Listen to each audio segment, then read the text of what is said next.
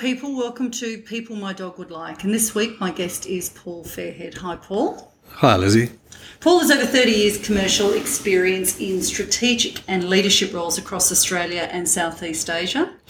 He spent 20 years working in Vietnam and as a result is an extreme business generalist, having represented companies from agriculture, manufacturing, media, mining and retail. After running Australia's largest independent design thinking firm, Huddle, and taking it global, he has a keen eye for pathways to new markets, businesses, and developing opportunities. He's recently been appointed as the inaugural CEO of HR startup YakTrak, and today we are here to talk about Paul's musings on leadership, Australia's economic future, and who he gets inspiration from, amongst other things. Hi, Paul. Welcome to People My Dog Would Like. Thanks, Lizzie. Um, can I just start? This is a, a conversation rather than an interview, and I'm just curious. I, I love the name of the um, the podcast. How did you get there? Um, it was recommended to me by someone who's very dear to me, and what what resonated with me when I talked about people my dog would like would be that dogs have an innate sense of people around them who are nice and people around them who aren't aren't authentic. That's probably the best way to put it. Perhaps not very kind. So I thought, you know, when I'm considering the musings on the future of Australia, I want to be looking at a compassionate future. And in order to have a compassionate future, I think you need to have humans in there designing a compassionate future. So that's why I think Cha Cha's a pretty good filter for me. Okay, and that's the reason she's sitting next to me here today. I gather that is the reason she's Okay. sitting next to you. Hopefully, she won't be uh, making much. Well, hopefully she doesn't bite and she likes me by the end of this. So, so thank you. First off, tell me a little bit about Vietnam. I know you spent a long time there. That fascinates me. Um, how did that come about? When did you go there? Um, I, I, I tend to say sometimes it was a, I, I got there because it was a good idea at the time. Um, in reality, I was 21. Uh, Vietnam had just uh, a year earlier in 1989 um, opened its doors to foreign investment. And I happened to meet the Australian foreign minister who'd just come back. And he said if I was 21, I'd go to Vietnam. So a bit like uh, Paddington Bear, armed with a letter for, to the ambassador to look after me, I uh, headed off to Vietnam. So, what happened when you got there? How did that go? Just, you know, packing up your bags? Uh, it was it was interesting. Um, I had to stay uh, in in a guest house where only Australians stayed, um, which used to be Ho Chi Minh's old bunker, which was pretty pretty cool. wow. It was it was different. I was the the um, I think the only Australian that was not at that stage not um, part of an embassy or an NGO um, until the Telstra guys turned up. So it was really interesting. Um, a bit a bit hard, but I think when you're young, th- those I think it'd be very hard now to do that and transition once you're used to the way of living in the West. But when you're young and seeking adventure, I think you you adapt really easily to lack of power and no cars and um, warm beer. But you get there. So tell me about some of the adventures you had there. I, I mean, whenever anyone talks about Vietnam, they, you know, they wax lyrical about the food. They talk about how amazing the cities are. What, what are your kind of adventures that you? Oh, I, I think uh, uh, I mean if you if you had a late night version of this show, I could go into some of the adventures. There's no whiskey. Uh, there's no whiskey and, and cigars to be had. I, I think to put it in context for people that, that may have, have recently um, gone to Vietnam, when I moved to, to Hanoi, uh, it was a city of 800,000 people, wow. And It's- how many? how many live there now? a bit over 6 million. oh my god. So it was like being in a video on fast forward. Yeah. Um, everything happened really quickly. Uh, when I got there, uh, there were the, uh, were one or two Russian cars on the road that the government had. Apart from that, and and few motorbikes. It was all push bikes. wow. You know, and uh, the funny anecdotes of when they put the first traffic lights in that. Um, everyone would fall off their push bikes because they weren't used to stopping. So they'd get to the lights and not be able to balance because the, the bikes the bikes were only one size. So if you're a bit smaller, you fell off. Um, and it's just it's just grown. Uh, it's I think uh, there's a there's a great difference between um, Hanoi and Ho Chi Minh, um, purely because of the isolation Hanoi had in being sort of cut off from the West since 1954. Um, but really loving, friendly people. It was a great experience. Um, What did you learn? What was the? What would you say you learnt in the? In the I- how many oh, years were you there? I How think many- a, a bit over 20. I think the one thing you learn when you're constantly dealing in foreign languages is to read people and be empathic. You, Yeah. you tend not to, you tend to um, be intuitive about what's being said rather than listen to the words. And I think that's a skill that I've taken forward with me. Mm. You learn to read a room and read it, read the vibe a bit more. Mr. Diplomacy. Yeah, I, I, but it's not even. It's actually genuine though. It's it's, that empathy and, and working out where people are coming from and, and understanding what it is that their um, their background is and, and what they are, what they're seeking in an exchange, as opposed to the language. And I think we get so caught up in in our society around language these days, and it's a bit of a bugbear of mine the way language has taken on a, a life of its own, and there's consultant speak and all these things. Um, but so an interesting story around that is the first project I did after a few years was a property development. Who did you do that with? I did it with the, the Vietnamese army, but uh, I had a team of staff, and, and As you do, the Vietnamese army. yeah, as you do, because they own the land, so that's who do you deal with, the biggest landowner. Okay. And you know, I had sat with one of these generals, and he was responsible for shooting down uh, American fighter planes when they came over, so he had some good stories to tell. The but the interesting part of, of, of this, to go back to it, was I had to teach my staff about real estate because in a in a state owned system, no one owns property. Yeah. Right. So how do you how do you start to get their head around property trading and investing in property? So I spent six months playing Monopoly every day with my staff, um, which was interesting because the only thing they ever wanted to buy was the waterworks, electric company, and the railway stations. Really? Yeah, because that's what the government owned and they had the power, and you could charge people for it. Um, after so they up- sold them as revenue. because they were Absolutely, it was it was utilities. utilities, and to to take it to the end step. So we did a property development, and that uh, apartment building still stands, and it's called Mayfair. Oh, you're kidding me. So uh, yeah, so that was you. You have to. One of the great things about doing that in, in an emerging country is you can make no assumptions about people's knowledge.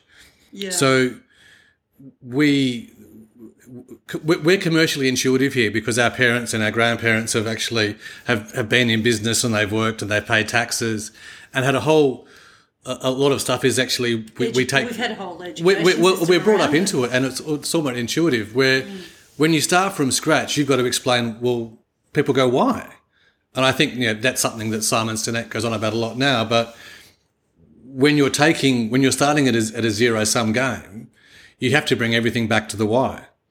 So why would we do this? Why would we build apartments for foreigners? And so well if, if they've got a safe place to live and it's secure they'll bring their families here then there's more li- likelihood of investment coming in.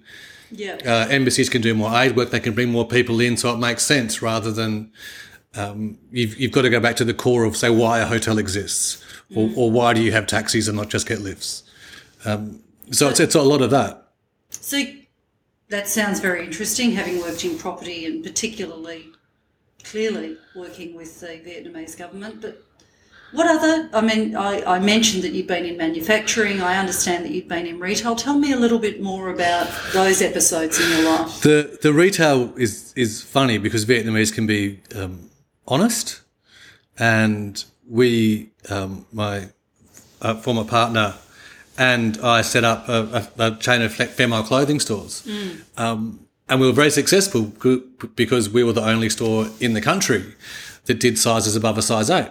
So every expat woman from any nationality, and even some from Hong Kong, would fly down. What was the So- the name of the company? Uh, it was things of substance, Okay. um, but Is it still there? Yeah, still there on uh, number five Nauter Street, Hanoi. okay. Uh, I don't, I don't own it, and I, I wish, and the uh, we we left it to our Vietnamese staff. Oh, that's very kind of you. Um, I won't ask about that. things things change, we, and we move on. But we had to. We um, the the Westerners would come into the store, and uh, rather than saying um, "You look well today" or "How are you today," um, my staff had a habit of saying, "My God, you look fat today."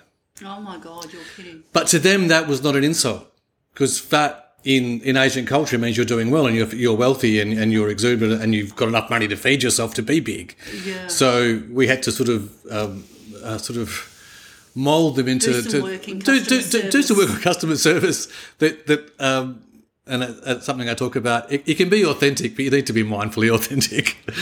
That's interesting. It reminds me of when I was in Vietnam and actually experiencing real uh, honesty from a couple of the people there who clearly didn't feel that they were offending me, but were being very authentic when they, you know, talked about the size of my behind while I was trying to buy a pair of jeans. Y- yeah, they. Um, They just said, You're very big, madam, very big. And I just remember feeling mortified. yeah, And I don't think I was even that big. I think, you know, people, I was a size 10. I was a size 10 and I'm 5'10. I was not big, but they were looking at me like I was big. So, yeah, I can imagine. But you are you are living. challenging. You, you, they, they are. I mean, it is. They are a diminutive race of people. So, um, uh, I noticed Vietnamese retail stores would buy uh, Western mannequins to put the clothes on, but the jeans would never do up. So the jeans they had to sell in their stores to their customers were way too small for a a, a mass-produced mannequin that you would buy from a factory in China. So that's that's where you get the difference from. And but another funny part of that is if you get um, Australians or, or Westerners in general, and you ask them to, to, to differentiate between different um, Asian races, and uh, most of them can't do. They can't tell a Thai person from a Korean or a Chinese person. Which always baffles me. I think it's very clear cut where people are from, but anyway. But uh, but we, when uh, we had incidents in the incident uh, instance in the store where a friend of ours had come in and they said, "Oh, um, someone came in to talk to you today." I said, "Well, who was it? Oh, it was a Westerner." Well, yeah, from where? I don't know. All you white people look the same. Wow. So it works both ways. Yeah. So I think we think that we're uh, uh, we, we we don't we don't have the uh, we haven't cornered the market on um, uh, uh, perceived notions of bigotry or racism. It, it exists everywhere. Yeah, yeah. Well, I know we could talk about Asia and we could talk about how few refugees some of those countries are letting in. So let's not go there for this this this podcast. And yeah, and, and, and those countries that uh, were um, Asian countries that were refugees uh, have now been recast in our political sense as migrants. So yeah, um, it's, it's very interesting what 30 years and uh, uh, good Vietnamese restaurants does for your uh, branding. yeah, that is true. But I guess we can touch on that a bit later when we when we talk about leadership. So, listen, you've been working in Australia for a while now. What are what are the takeaways that stand out for you since you've been working here? I mean, when did you get back from Vietnam? Uh, I, yeah, I've been back about five years now, I think, um, and the transition was was, was hard initially. Um, it's a bit, particularly in Melbourne, um, a bit more of a closed market. Yeah, right. Um, I, I, what do you mean by that? Um, just to make connections, to to to start again. Um, realizing that the 20 years in Vietnam didn't really hold much sway in, in commercial, um, you know, sort of C-suite, Circles. Yeah, C-suite stuff. Here, everyone goes, that was a great adventure, but what do you really do? So having to recast myself into a role and working out where my skill set was. Um, I've often found it a lot easier in Sydney. Um, Oh, wow. So, what would you say the difference is I think it's- between Melbourne and Sydney, being a newbie? So, you're a newbie back in Australia, opportunities in Sydney, opportunities around the country. I think Sydney, because it is probably traditionally our international city, a lot of people that live and work there are not traditionally from there. Um, People gravitate there, so there's a bit more acceptance for new people. I, I think Mel- Mel- Melbourne has changed, and I think you know seven years in a row on the number one of the livability index has brought more people here to come and work and play here. But with the you know, the large international corporations are based in in Sydney, and they're more open to um, people Yeah. coming in. They're just they're just- there's more used to it. There- There's still the old school tie stuff, but it's not as strong as Melbourne. I think Melbourne, you um, they want you to earn your stripes a bit more, and it's a bit more of uh, where'd you go to school or what footy club do you go for. I was going to ask that. I wondered if Melbourne had the legacy of which school did you go to? Is, have you experienced Yeah, it that? does, and it's interesting. The people that I um, have uh, work with, uh, and, and even in Huddle, I think of the twenty or so staff we had in Melbourne, I think only three or four were actually born in Victoria. Wow. Um, most people have come, you had a few, a few Europeans, a couple of Americans, people from Queensland or Perth, quite a few from Perth. So I think I think you're getting more people that, that come uh, come east from um, WA or um, go south from Queensland and are coming to Melbourne. I think that was traditionally into Sydney, so it's becoming a bit more open around the culture. And what are some of the other what are some of the other things that stand out for you here that you notice that you know as an entrepreneur who's come in, who's, you know, obviously now working as CEO of YakTrak, what is it that you notice about the business ethos in Australia compared to, for instance, the work, you know, working in Asia? I think there's where we're, um, I don't know if scares the right word, but I think there's the desire to hold on to what we've got and anything that would put a risk to that we don't want to do. So, so innovation becomes hard. People, um, if they're established, don't want to put that at risk. If that makes sense, they're they're more inclined to be very um, moderate and stable. Um, oh, and not, not, the not, legacy institutions yeah, have got skin in the game. Yeah, they've got so much skin in the game. I mean, you, you look at the, the drivers in the market have been mining, which is ripping stuff out of the earth or you've got banks with a 60% um, home loan book. It's building stuff on the land. There's not a lot of new creation going in there. And I think that's, that's being addressed now. I think people have, have, have cottoned onto that, that you've lost the manufacturing jobs in the car industry. Um, people were a bit blind about them. It was never a mining boom. It was an infrastructure boom. Yeah. Mining is, and with new technology doesn't take that many people. Yeah. The the the jobs who are in, in when building stuff and that's always going to have limitations. Um, and, and when you're selling for infrastructure, which was the Chinese market, again, you've got deadlines on that. People just can't keep building roads and roads and roads. Mm. That's, you run out of money. And you, we don't need roads and roads and roads. No, well, that's the whole future. Tony, Tony, just saying, if you're listening, we don't need all those roads, Tony. Um, are you? Are you? I don't. Uh, do I know a Tony? Are you referring to a? Oh, just referring to a diminutive man called Tony Abbott who loves his budgies. oh, see, see, see! I don't even know where you'd give a, a former dismissed prime minister any airtime, really, Lizzie. I think that's just silly. Sorry, there you go. Well, it's moving. Let's let's on. move on. But that but that goes. So the other thing that I've I've seen and it's come across in in the work we've done with large legacy institutions is is the lack of leadership. Australia. Um, I was. Uh, chairing a committee last year around small and medium sized enterprises. And we, at the beginning of this year, we looked at as a direction, what, what's the, if, if there was one thing we could change in Australia at the moment, what would it be? And unanimously. Contextually, is this about what future of work? Is this about future? I don't. So we, we were looking at how the, the, the driving engine in Australia is not large corporations. Four out, four out of five jobs over the next 20 years will be created by organisations that fit within the small to medium sized enterprise Oh, I didn't. So know that. and and that and that's a very that's from the the the mum and dad owning a news agent three news agent to a company of 200 people that turn over 200 million dollars. Right. That's a medium sized enterprise. Yeah. So it's a, it's a very um, broad a basket. brush. very broad basket they throw everything into. But how do we get uh, medium sized enterprises to innovate? How do we get them to create more jobs? And it, it and it came down to leadership. That was the one thing that um, people in the room that came from a, you know, we had people that were playing in space, um, uh, large tech corporations, CSIRO. E- everyone said it's a leadership issue. What do you mean by it's a leadership issue? As in, it's a lack of leadership. Lack of leadership. Well, we bec- we become because of that fear of losing what we've got.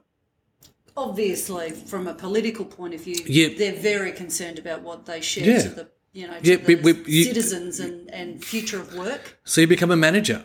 We're really good at managing stuff. We're really good at keeping the status quo going and managing and managing and managing. Right. And as I had a, a, a meeting recently with someone from one of the big four banks. I won't name which one, and they have a, a penchant for using consultants. And I said, why do they use consultants so much? And I said, because no one in the leadership wants to make a decision.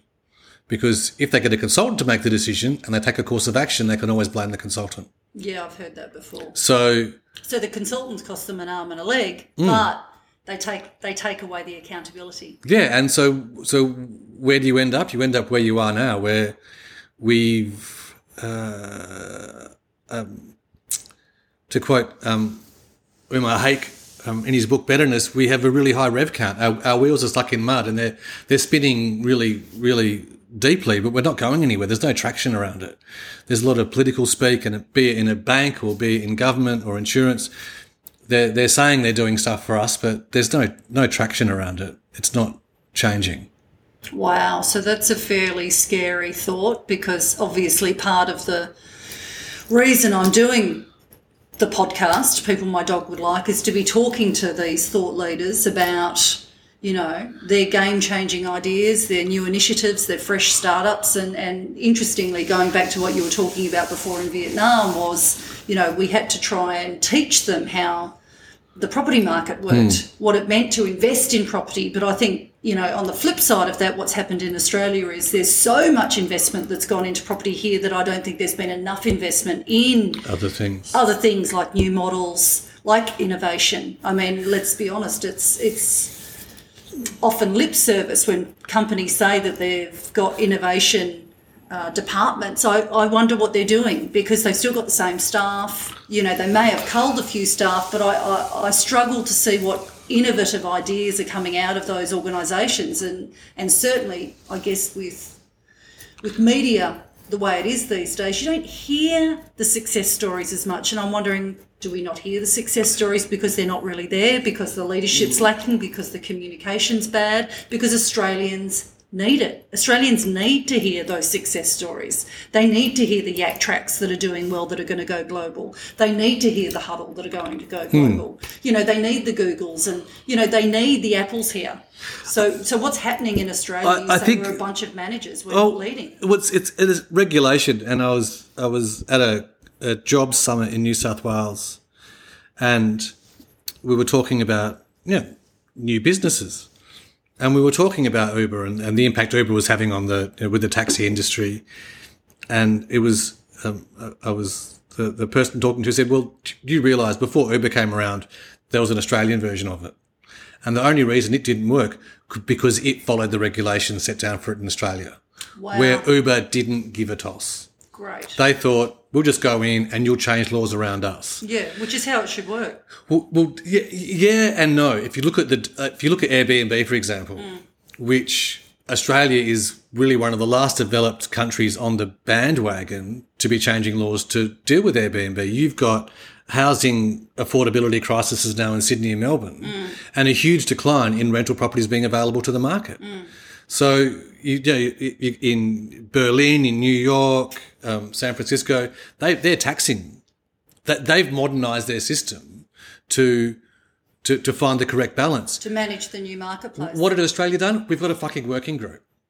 Yeah, that's we're so, we're yeah. that or far. Yeah, it's so we're that. So that it's it's it, it's that stuff. It's like do something, change the law. Yeah. Well, okay, smart and, cities was always about smart policy first. Smart policy was critical, and I guess when I was you know working at in my role as smart city convener, the one thing that I would often test is there needs to be policy changes here why are we working on an initiative without the policy change? But if you look at the way the policy change is just going to trip us up. Yeah, but if, it, if you're doing policy for policy's sake, it's also hard. If you look at the way laws were written, laws were written when something was broken. Yeah. Laws were always came in as a result of something happening. Mm. You don't write the law first and hope something's going to happen. Mm, sure, fair enough. So I think you've got to you you go through the, the, the yellow taxis blockading the airport for the government to rewrite its its laws around ride sharing and Uber. Mm. Um, you, you, you've got a huge issue with homelessness in, in the big cities in Australia. But there's a, there are houses available, but they're only going to Airbnb because it's so much easier because I'm not bound by the regulation that I can't get rid of a tenant if they're bad. Yeah, okay, I see where you're coming from. So you've you've got to be working, and I think that's probably the role of there was a, a, innovation group set up within the Victorian government, and what they wanted to be was the conduit. They didn't want to fund innovation; they wanted to help people that were innovative to find the right pathways and connections to make the change. Mm. And and like that's government. Get the hell out of the way. Let the stuff happen, and be there to actually help it become enabled. Where could you say that you've seen a really good example of that in Australia? I mean, I know I'm throwing you in the deep end there, but is there an example of a company that you've seen that has changed up the ecosystem that has forced the government to. I think I think they're they're they're trying. I think I, I haven't seen a shining example yet. I know um, the work Shane Elliott's doing at ANZ. They're they're pushing the boundaries of what it is to be a bank, and, and really going in and and becoming lean and and questioning everything that's part of their core legacy. Uh, a lot of the state governments are, are playing with it. I think the experiment of Service New South Wales has worked, um, flipping flipping government from being compliant based to being service based, to going back to what it should be, is that the government should be here to help you and, Yeah. and navigate you through rather than, unless you fill out the form properly, you're forgotten. Th- They're changing that. And I think the, the service centres that Service New South Wales has uh, done a good.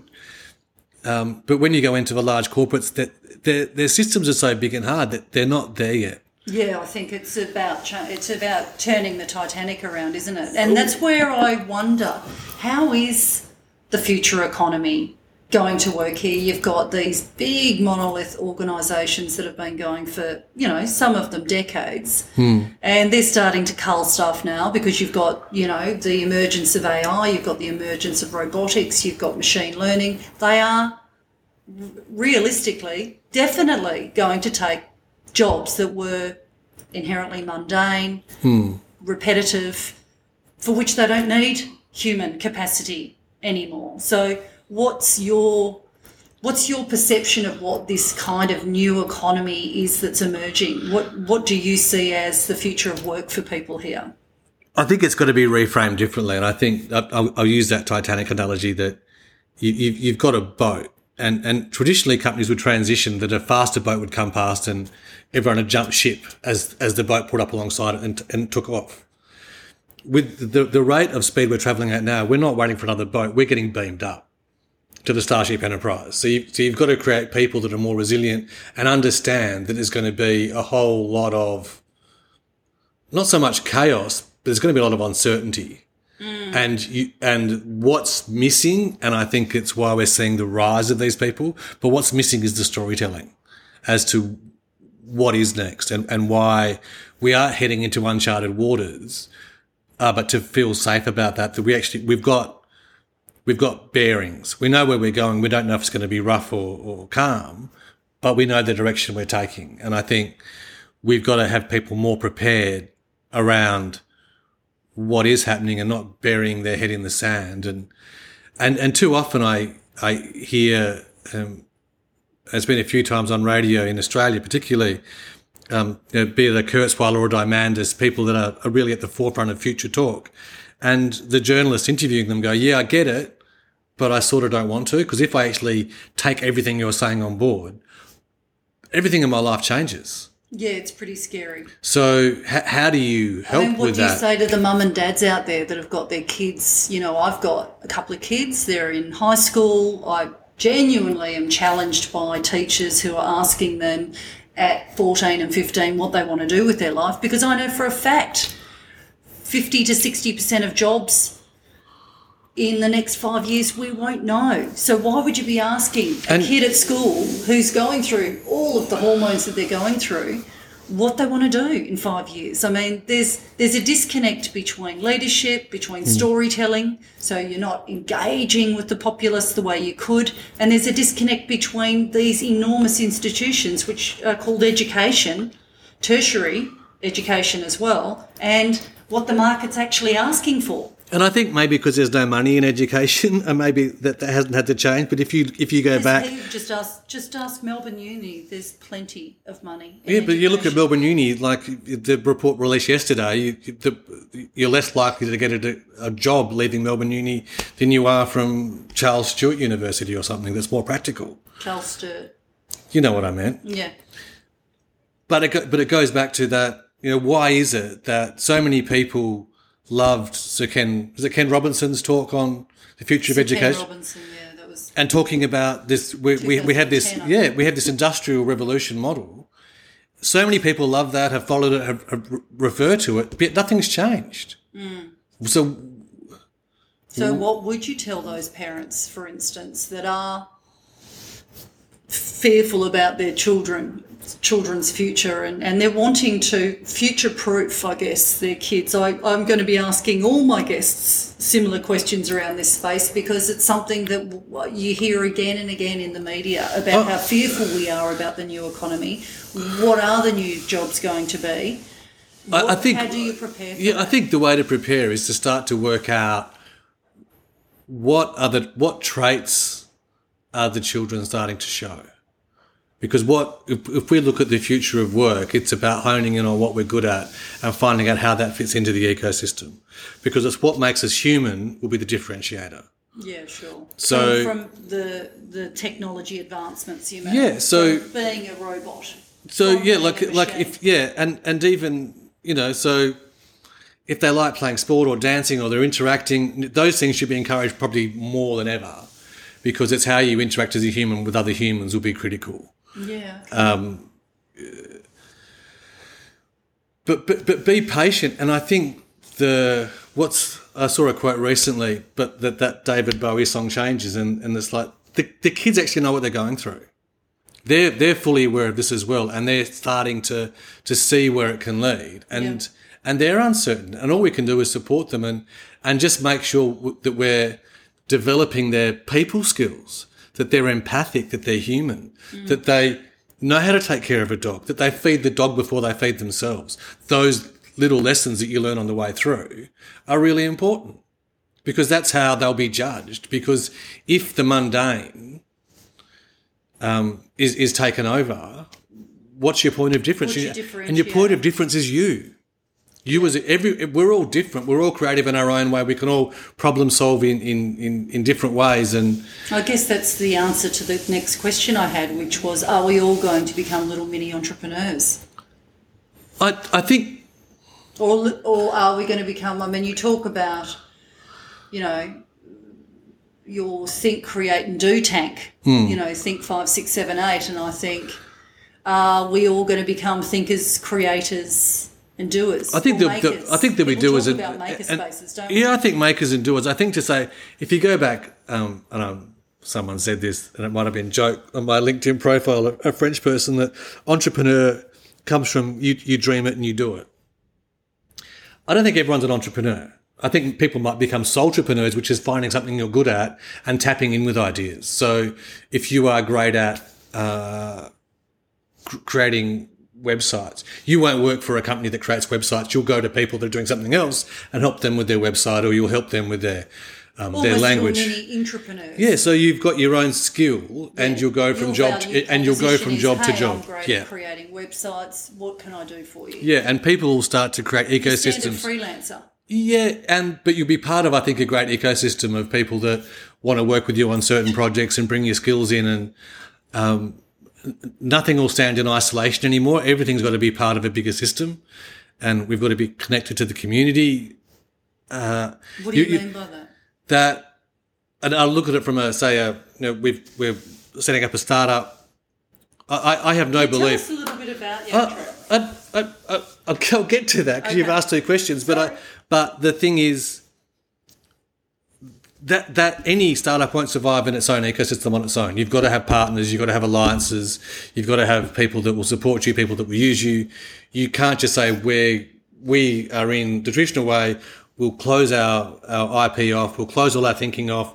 We'll be successful because we, we've got really good salespeople that won't work anymore. You've got to find like-minded people who are also out in the marketplace and to oh, create an integrated ecosystem. yeah, and and to, to, to help each other out because the, the the change is so great that we're going through right now, and people are confused around language. They're confused around, uh, you know. t- People think tech is a driver and tech's an enabler. It'll never drive. People will drive. And you've got to understand how to use tech and, and integrate it properly within what you want to do, but what you want to achieve. Um, so to go to the other question, so where does YakTrak fit into Yak, your? YakTrak fits in in that, and it, it came out of a problem that we saw that organisations are really good at measuring outputs and valuing people on outputs. I don't. You'll have to drill that. So down a output, so more. so yeah. you are measured on say your um, key performance in indexes or your net promoter scores, your KPI or NPS. You are valued on how many sales you do, how many people you made happy, what how many How many meetings you how many had. meetings you had, how many letters you sent out, how many coffees you How many made. sales you made? They're outputs. How do you understand the true value of the outputs if you don't know what's gone into creating that output? Yeah, okay. So it's like um, if the KPI was a cake, Right. how do you replicate and scale that if you don't know what the ingredients were? So, okay. so I think Lizzie, you're really good at what you do. I want to scale that in the organisation. If I don't know how you got to being where you're at, it's very hard for me to scale it. But if I can then look at it from uh, uh, an app like YakTrak, which starts to measure the inputs the organisation, As a set of ingredients that Yeah. make the cake. absolutely. You can so, work out what parts of the cake can be scaled. what parts are redundant? Do you need more sales training? Probably not. But you might be great to if you spend some time around uh, digital marketing or how to use social media in in a new era. Yeah. And and then you by doing So that, that was filling a hole that you found where at Huddle? I don't We've- where, we- where, we- or did we- you just I- find that generally? I, I found it at Huddle, but every consultant I ever spoke to and every client that used a consultant or a coaching group spoke to going, all this stuff is great. It's great that you're helping us be more empathic, that you're teaching us to do things differently. Uh, How do we measure? But how do we measure it? So how do we know? Now, you you look for the, for an app like YakTrak. We're dealing in a market that's tens of billions of dollars is spent on training globally. Yet, I've never met an organisation that can say what the return on investment for that training was yeah, okay. outside of sales. And we've got to move away from that. People, uh, you know, say in the insurance industry, it's not about sales anymore. It's about customer retention. Right. So it's easy to get a sale. How do you keep that customer? Because the cost of getting new customers customers, so fickle. and if and if you don't live up to your brand promise, they'll go. Mm. So how do you make sure that you you've spent all that time getting a client? How do you create a sticky product? and how do you how do you create a sticky engagement? yeah, and how do you know why it's sticky? Like there, there's so many Yeah. things that go into it, and what traditionally happens if if a if a if a company's sales are on the decline, they tend to look at the people they've got first rather than um, external market forces of or is the price cheaper somewhere else or is someone doing it better? Yeah, there's a The- competitor or yeah, the first thing I do is go, well, our staff aren't performing. Now, if you if you've measured your inputs, you know your staff are performing, so you can then you can then focus your attention on external factors. What tends to happen is they'll get rid of people and change people over and get rid of a manager. So it's I I think people want to be more accountable for their own growth. They want to have some autonomy in it, especially in large organizations. So having an app like YakTrak, they can actually track how they're going along with their peers. And there's a dual accountability to see what their manager and team leaders are doing to help them to achieve their goals. So companies are all about this brand promise and we're here for you and we've got this great culture. Hmm. But a lot of that is the company's extracting it from the person and not putting it back in. So you, you need to be able to look at what is being put back in by the organization to help with the culture as well. And that's not table tennis tables.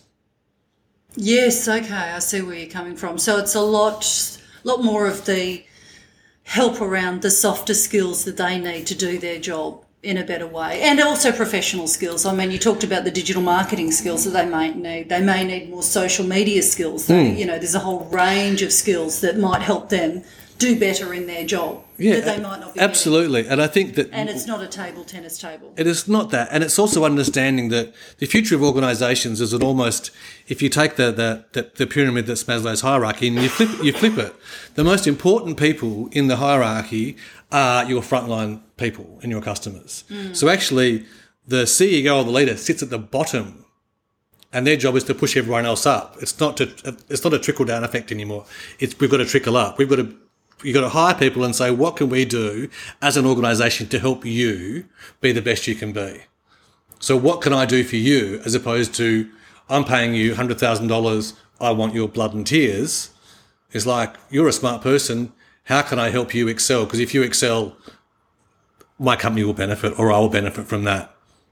Do you feel that that's a common um, perception of leaders in the CEO space? I personally think that it's beautiful that you say it like that, but I don't. I haven't come across that a lot. It, it, it takes I don't know, it takes a, a lot for me to believe that there are CEOs out there, particularly amongst, for instance, the larger institutions that really do care about the people on the ground. I, I think th- th- it's changing. I think they they're, they're trying a lot more than ever before.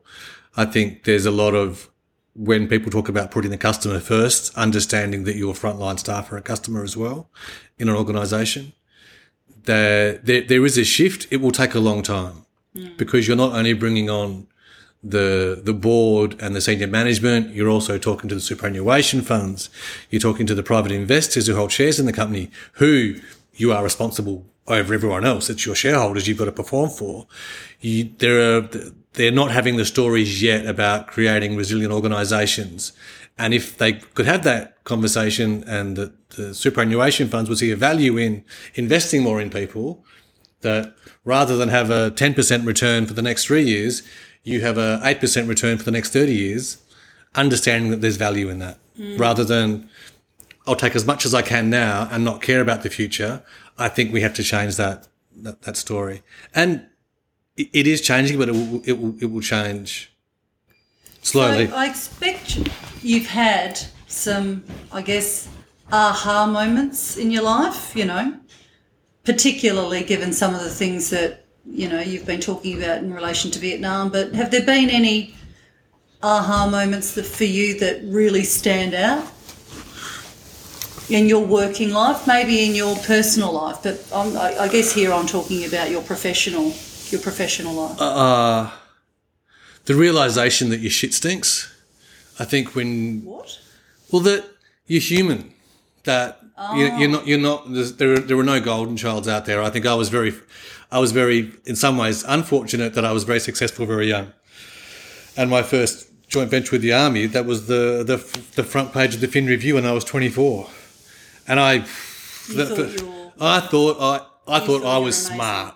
Where the reality is, right place, right time, which is a lot of what success is, but there's luck involved.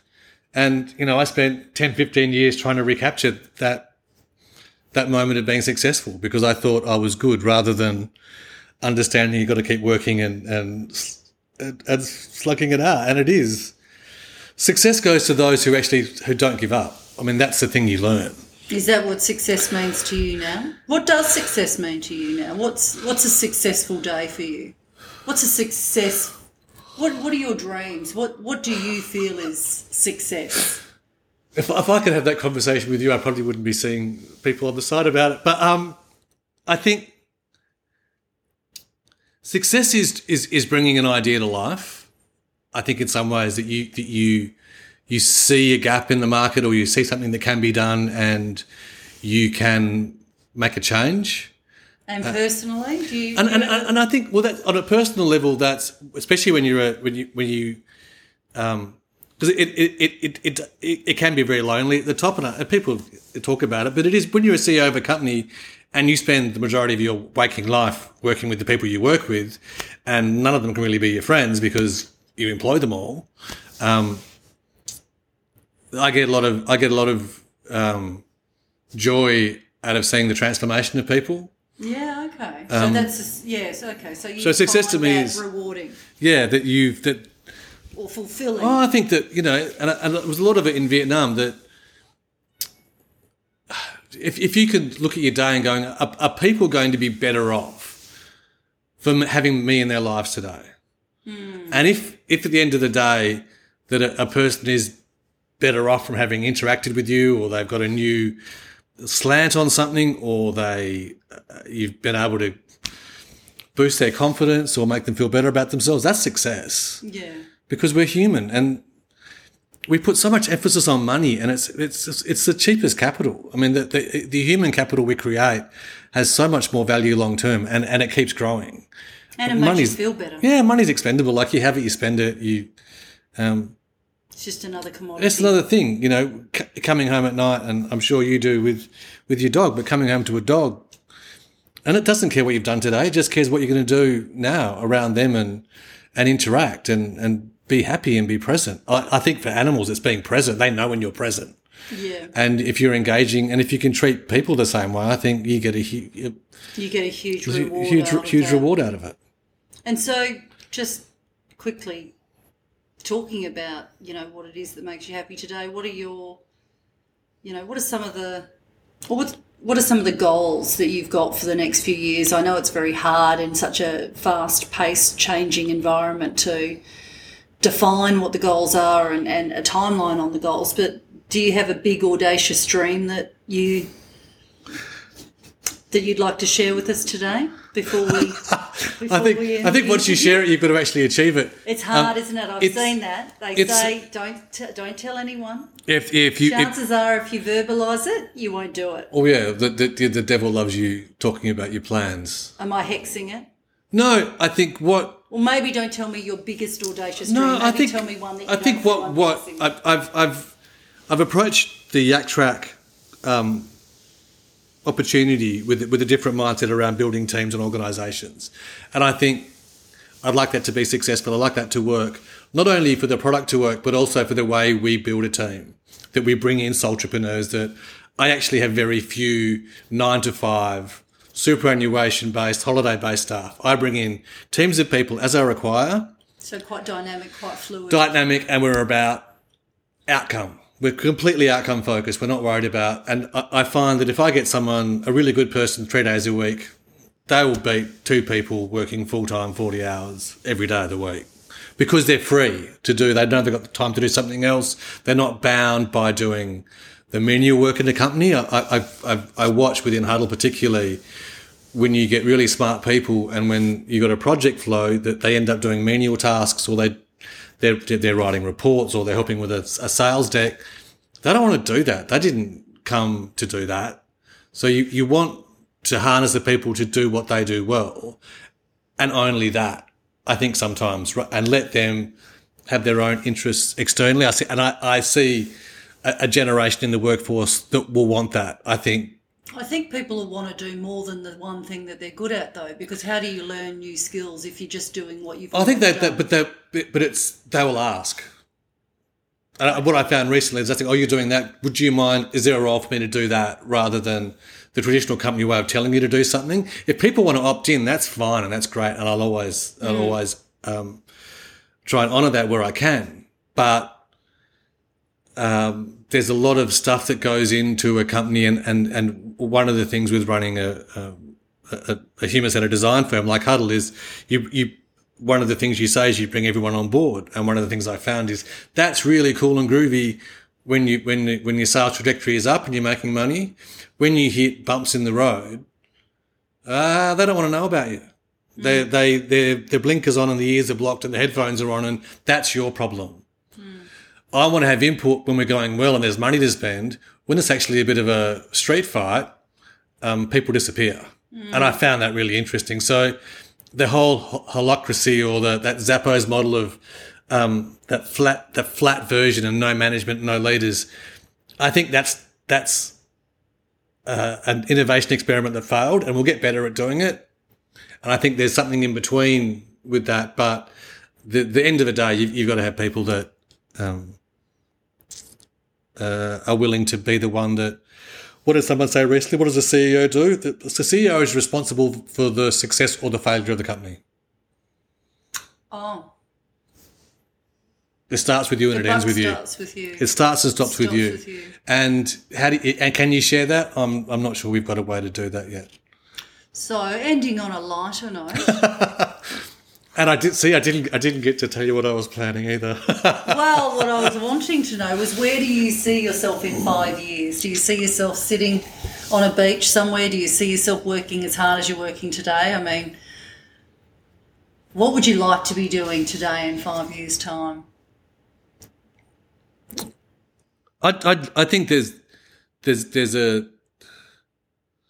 and this this is a this might come out as a as, as a bit of, in the wrong way, but I think we have an obligation that um, people like myself and, and even yourself, Lizzie, that when you um, you're experienced, you're educated, you're smart, and you've been around, that you've got to be giving back. And I think that generations coming through need to learn from the lessons that we've that we have in our um, in, in in our repertoire. And I, I don't think we we will. I think the whole retirement thing's a bit of a joke, and it's a government con. I am and, getting a complete sense from you that every time I've asked the question, you are just going to keep working. It's like, I'll just be working, Lizzie. What do you mean? What am I going to be doing in five years? What I'm sensing is, uh, I'll be working. I'll be doing what I love. That's what I'm hearing. I Yeah, and- and sometimes feels you get- when just when you're when you're talking, there's a real vivaciousness about you, and I get a sense that you really love what you do. I, I, I love it, and I look at um, like my father from Perth was over recently, and um, he's in, involved in the AFL on a voluntary basis. But he's an ambassador, and he was invited to St Petersburg to set up the St Petersburg Cats. Wow, that's incredible. So he went. He was a guest of a guy in St Petersburg. He went to the annual conference in Amsterdam. He's not getting paid, but he's happy, and he's and he's he's he's, he's bringing all his work experience and his lifetime of, of, of being in business and and being around sport, and is helping younger people make sense of it. So it's, And- it's him giving back. So in a way, what you're saying is, I'd like to be a bit like my dad and be in a position to be able to give back to those future generations because I've Yeah. got something that I can offer. And, and that's um, I learnt that very early on in, in in lacrosse when an obligation. If you made a state team at your club you had to go back and coach. So you'd coach the juniors under you. Now even if you're only 16 you're coaching kids that were 9 or 10 mm. but it's that because I was coached by great players and that were Australian players and that you you learn that that's how That's it, that, that's do. how the tribe works. Yeah. that if you stop doing that, if you go, what's mine is mine, and the rest of you can get stuffed, it's a zero sum game mm. Because you're not, you can't take it with you. That if you want to leave something meaningful on the road, the, the, the legacy is other people. Mm. It's not, it's not a 80 story building. It's not a park named after you. It's that there are people that It's will- the communities. it's a community uh-huh. that you make that are better, and whether they know you or not, it's it's you know have have a value in existing, and that and if you stop being part of people's lives, you'll stop adding value. I think that's a great way to end for someone who is interested in the human side of the digital revolution. Thank you. So thank you so much for coming in today. I really appreciate it. and I hope and- I hope Chacha did as well. So we'll wait on that verdict Church for later. Church is asleep, everyone. Just saying, Church is asleep, so I think Paul passed the test. and uh, yeah, I'm going to hold you to coming in again in maybe six months' time and letting me know how you're going with YakTrak and, and how things are moving along there. Would love to. Fantastic. Thanks, okay, Lizzie. Thanks so much. Okay.